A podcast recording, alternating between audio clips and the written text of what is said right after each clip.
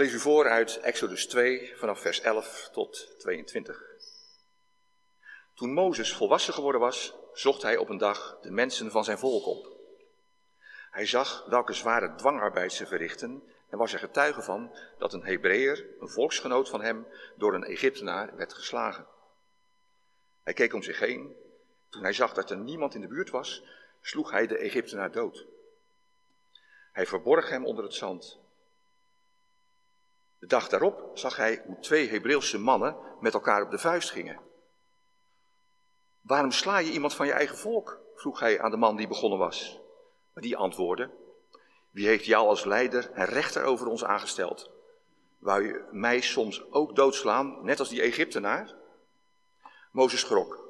Hij dacht: Dan is het dus toch bekend geworden. Toen de farao ervan hoorde, wilde hij Mozes laten doden. Daarom vluchtte Mozes voor de farao.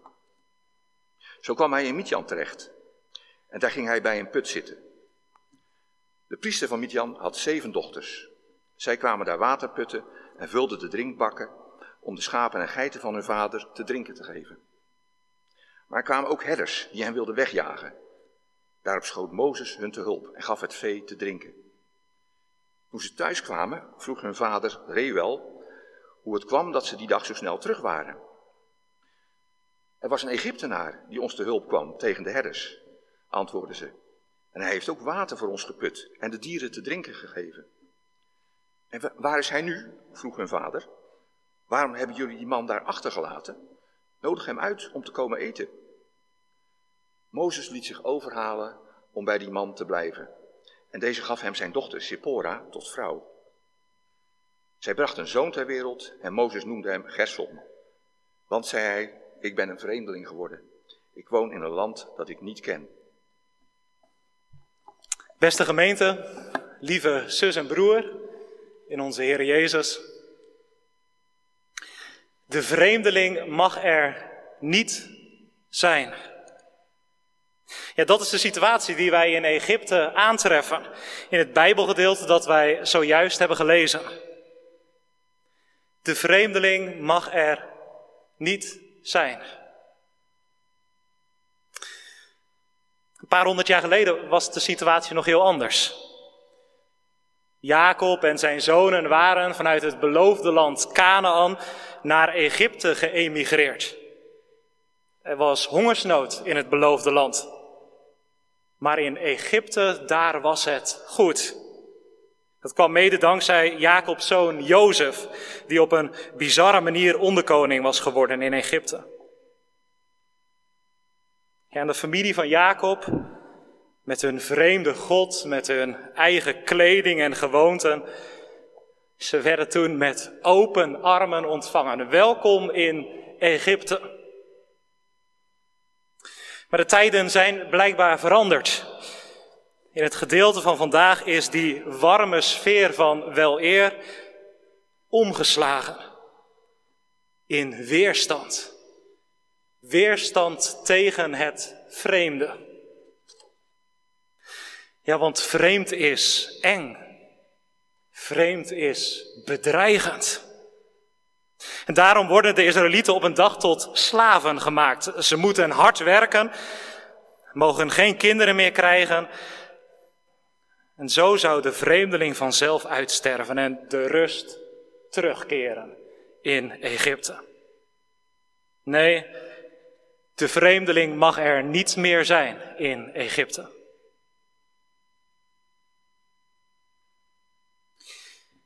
Hey, is, is die weerstand en de angst van Egypte voor het vreemde ergens ook niet vaak wat u, jij en ik kunnen ervaren bij dat wat anders is? Stel, de deurbel gaat. En er staat een buitenlands gezin op de stoep. Een man, vrouw, helemaal gesluierd. Drie stuiterende kinderen daarnaast. Die jou in gebrekkig Nederlands proberen te vertellen je nieuwe buren te worden. Wees eerlijk, wat zijn de eerste gedachten die dan in je hoofd naar boven komen? Is het eng? Ben je bang voor het vreemde, van wat er gaat gebeuren? Of stel je dochter komt thuis met een vriend. Die nou niet echt uit hetzelfde milieu komt. Uh, hij komt voor het gevoel totaal, hij is voor het gevoel totaal tegenovergesteld aan jullie normen en waarden.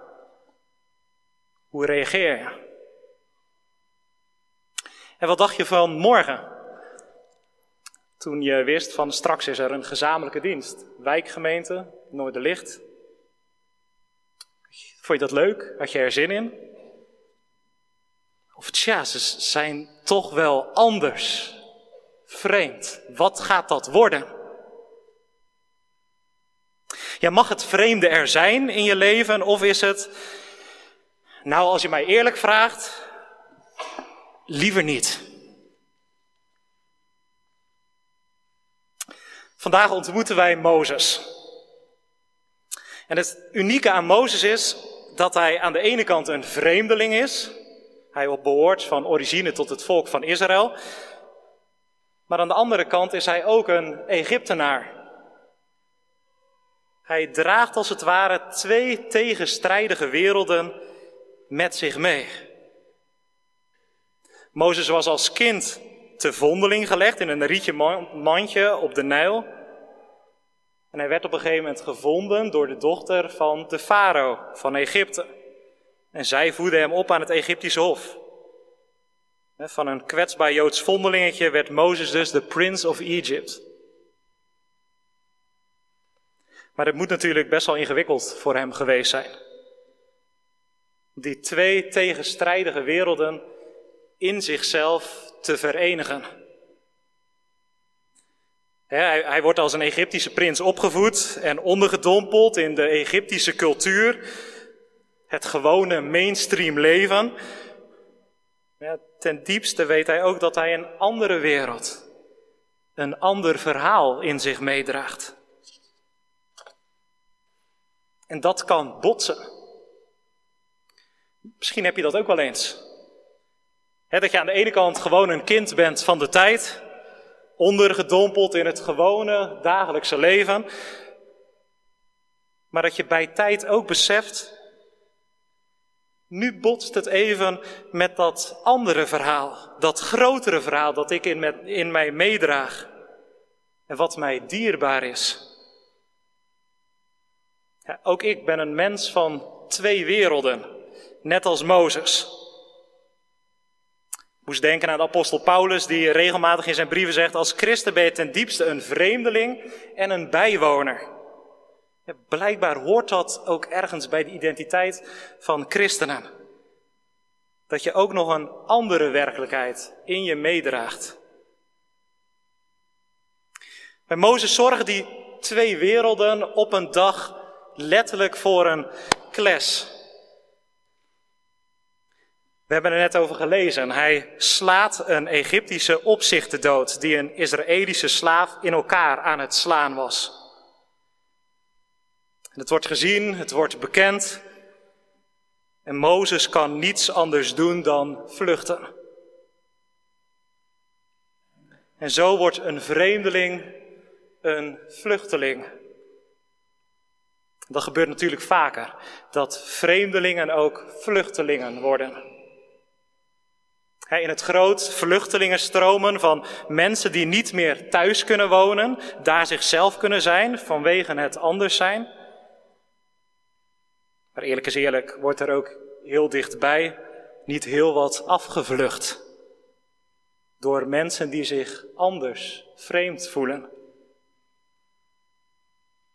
Ik zie jonge mensen ver weg gaan wonen bij hun ouders vandaan, omdat ze zich anders voelen en zich niet zichzelf kunnen zijn thuis. Ze vluchten. Ik zie mensen die zich niet thuis voelen binnen de cultuur van een bedrijf waar ze werken. Het past niet, ze zijn anders. En men vlucht weg. Ik zie mensen wegvluchten uit een huwelijk, omdat het verschillend zijn er niet kan zijn. Vreemdelingen worden best wel regelmatig ook vluchtelingen. Ook vandaag. Wij treffen Mozes na een lange tocht door de woestijn in Midjan aan, het huidige Saoedi-Arabië. En de vraag is vandaag natuurlijk, mag de vreemdeling er in Midjan wel zijn? We zien Mozes in ieder geval even tot rust komen bij een bron. Dat is een goed teken. Maar bij die bron wordt Mozes eigenlijk direct weer geconfronteerd met het thema vreemdeling zijn. Is het wel op een iets andere manier, maar Mozes ziet dat zeven vrouwen met hun schapen worden weggejaagd door mannen. Tja, tot onze spijt moeten we erkennen dat vrouwen tot op de dag van vandaag nog vaak als vreemd en bedreigend worden gezien door veel mannen. Mannen spelen graag de baas over zij die anders zijn. En Mozes laat dit niet gebeuren. We lezen dat hij opstaat, de zeven vrouwen bevrijdt van de mannen en hen daarna helpt om de schapen water te geven. Staat zelfs letterlijk dat hij zich daar ook in uitslooft. En weet je wat zo mooi is? Dat woordje bevrijden, wat hier wordt gebruikt in het Hebreeuws, dat is het woordje jasje. We horen er de naam Yeshua in. Jezus. Ja, als dit hier zo gebeurt met Mozes en de zeven vrouwen bij een bron, ja, dan kan het natuurlijk niet anders dan dat we ook aan de Heer Jezus moeten denken. Want wij lazen zojuist in het Evangelie dat Jezus ook een vrouw zag staan bij een bron, een vreemde vrouw, en met haar spreekt. Zoals buitenlands, een vrouw die ook nog eens misbruikt was door verschillende mannen. En de geldende regels van toen zeiden dat mannen niet met vrouwen mochten spreken. En zeker niet met vreemdelingen, buitenlanders. Daarom lazen wij ook, de leerlingen verbazen zich. Maar toch doet Jezus het. Hij staat op en doorbreekt de gewoonten. Jezus die ziet niet de buitenkant, het man-vrouw zijn, het vreemde, het anders zijn aan, maar het hart. En als wij Mozes zien uitsloven, tot het uiterste zien gaan om de schapen van de vrouwen water te geven uit de bron, ja, dan herinnert dat ons natuurlijk ook aan de Heer Jezus. Die tot het uiterste ging om ons, zijn schapen, te voorzien van levend water. De zeven vrouwen vertellen over de actie van de vreemdeling even later in geuren en kleuren aan hun vader Reuel. Hij blijkt ook nog eens de priester van Midjan te zijn. Reuels naam betekent vriend van God. Vriend van God.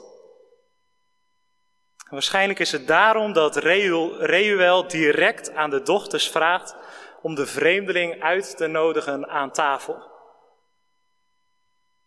Want vriend van God zijn en vreemdelingen gastvrij ontvangen, dat ligt in elkaars verlengde. Het zijn twee kanten van dezelfde medaille. Het, het hoort bij elkaar. Als iemand zegt een vriend van God te zijn, maar tegelijkertijd het vreemde niet gastvrij ontvangt, dan klopt er iets niet.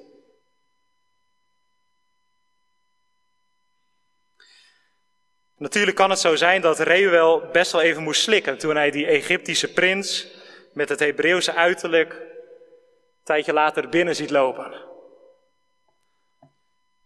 Maar als je eenmaal met elkaar aan tafel zit, dan gebeurt er iets. Dan kan het zomaar zo zijn dat vreemdelingen vrienden worden. Dat er in ieder geval verbinding ontstaat. Ik las het van de week nog bij een theoloog die regelmatig voor een podcast van de EO aan tafel gaat met seculiere denkers, met influencers. En hij schrijft: Van tevoren heb ik vaak al mijn oordeel klaar. Maar die mensen die zullen wel zus en zo zijn, zus en zo denken.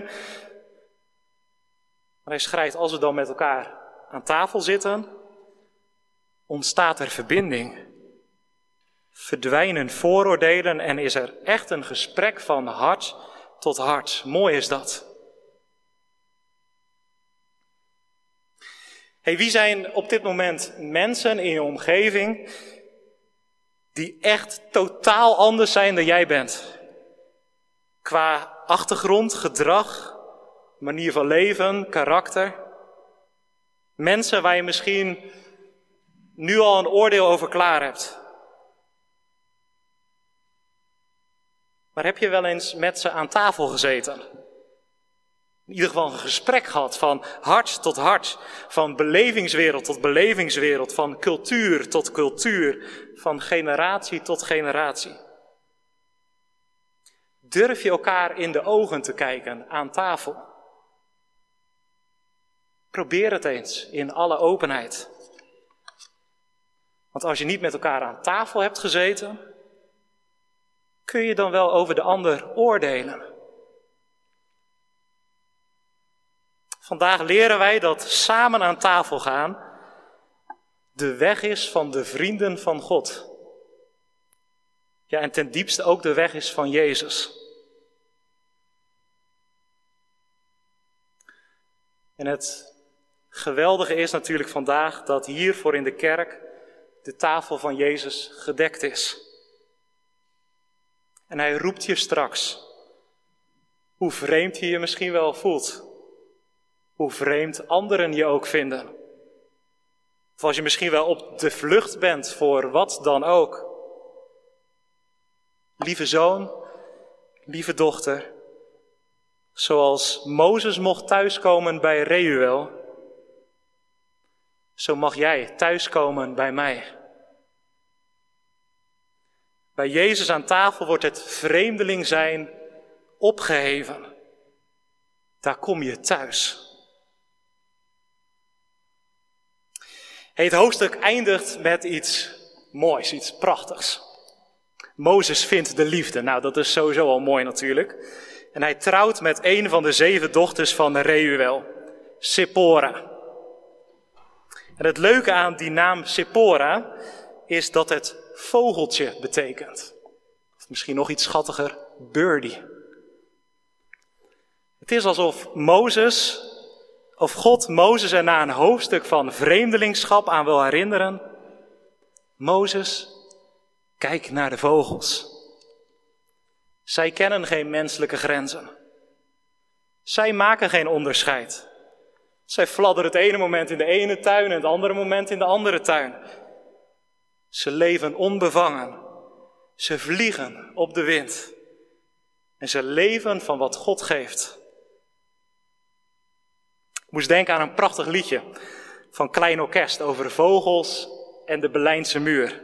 Toevallig herdacht Duitsland gisteren dat 60 jaar geleden de Berlijnse muur werd gebouwd. En dat lied dat gaat als volgt. En alleen de vogels vliegen van oost naar West-Berlijn.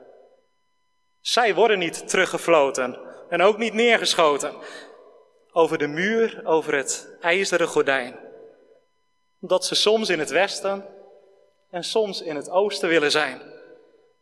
Omdat er soms brood ligt bij de gedachteniskirchen en soms op het Alexanderplein. Ja, Mozes die trouwt aan het einde van een hoofdstuk over vreemdeling zijn met Sephora vogeltje. Birdie.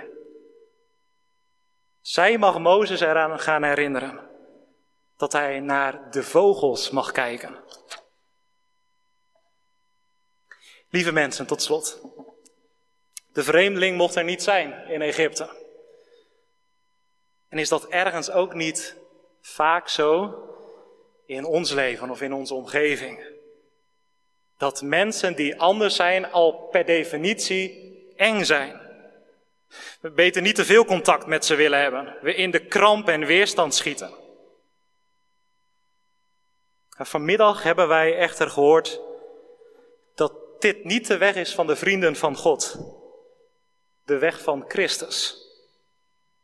Nee, die weg betekent samen met hen die vreemd zijn aan tafel gaan. De verbinding zoeken. Hoe ingewikkeld dat soms ook is. Maar als het ingewikkeld is, laten wij dan vanmiddag naar de vogels kijken. Het mooie is dat de vogel ook het beeld is van de Heilige Geest. Die vogel die de hemel en de aarde met elkaar verbindt. Die vogel, die doet het ons voor hoe het moet. Amen.